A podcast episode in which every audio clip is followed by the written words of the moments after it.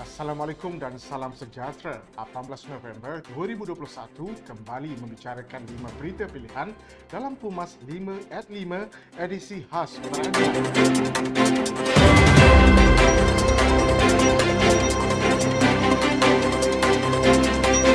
Barisan Nasional Datuk Seri Dr. Ahmad Zaid Hamidi mengulangi pendirian parti bahawa tiada ketua menteri sementara yang akan dilantik selain daripada penyandang kerusi Dewan Undangan Negeri Lendu Datuk Seri Sulaiman Mat Ali sebagai bakal ketua menteri Melaka sekiranya BN diberi mandat pada 20 November ini.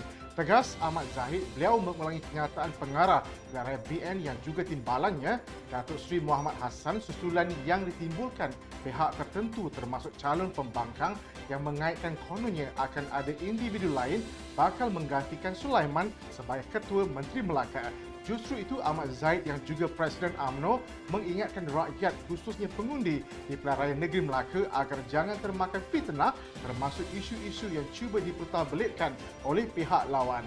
Beliau menegaskan tidak timbul isu Ketua Menteri Sementara dan perkara ini bukan perkara yang boleh dipermainkan dan bukan soal melibatkan pelantikan Ketua Kampung tetapi ia melibatkan Ketua Pentadbir Negeri.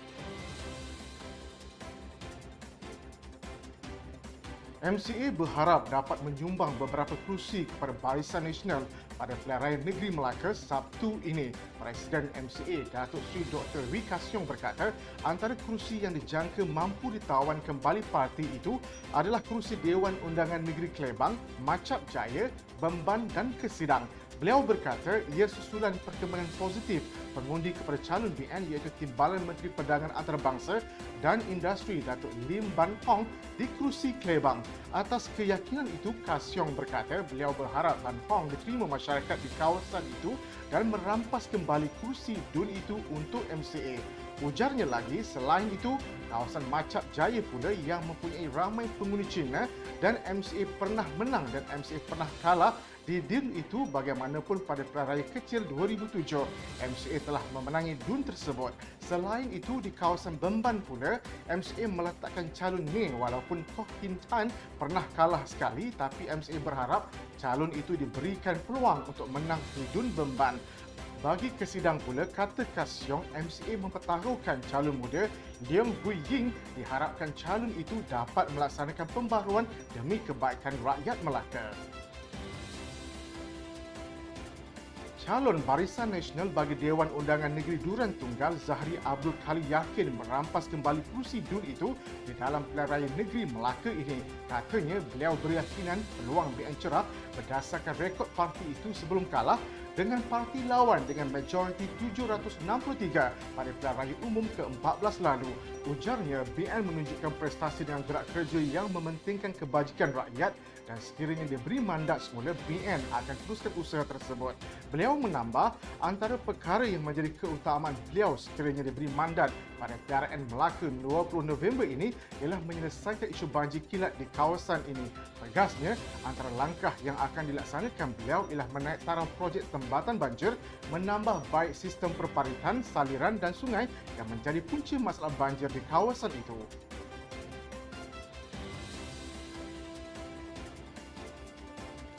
calon Barisan Nasional Dewan Undangan Negeri Bemban Datuk Koh Chin Han mengakui beliau menimbul pelbagai keluhan daripada rakyat yang muak dengan pentadbiran Pakatan Harapan selama 22 bulan. Katanya, mengambil pengajaran daripada itu, rakyat khususnya di Bemban meluahkan keyakinan bahawa Melaka akan terus cemerlang di takbir BN berdasarkan pencapaian selama tempoh 60 tahun.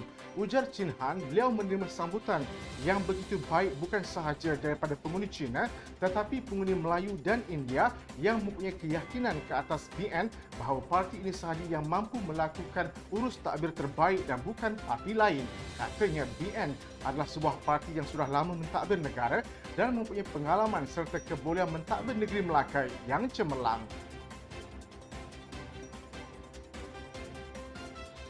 Penduduk Rembia melihat manifesto yang dibentangkan oleh Barisan Nasional bersesuaian dengan keperluan rakyat di negeri ini masing-masing berpandangan dan mengharapkan calon di Dun Rembia yang ditandingi BN dapat membawa pembaruan serta meningkatkan taraf kehidupan masyarakat. Salah seorang penduduk Muhammad Aizat Safwan Aidudin berkata, BN telah membawa satu sinar kepada rakyat Melaka dengan menampilkan muka calon baru serta manifesto yang diyakini dapat memberi kesejahteraan kepada rakyat Melaka untuk tempoh lima tahun akan datang.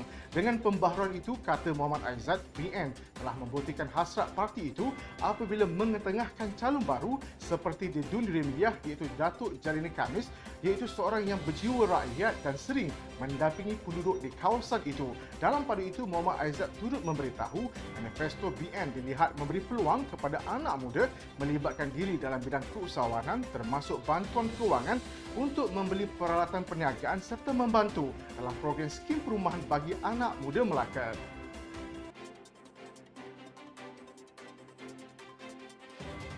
Sekian daripada saya, Muhammad Saiful Muhammad Sahak. Jangan lupa temu janji dalam edisi khas Umas yang dibawakan secara langsung dari Common Center Barisan Nasional sempena PRN Melaka jam 5 petang, 5 berita pilihan hanya di 5 at 5. Assalamualaikum dan salam keluarga Malaysia.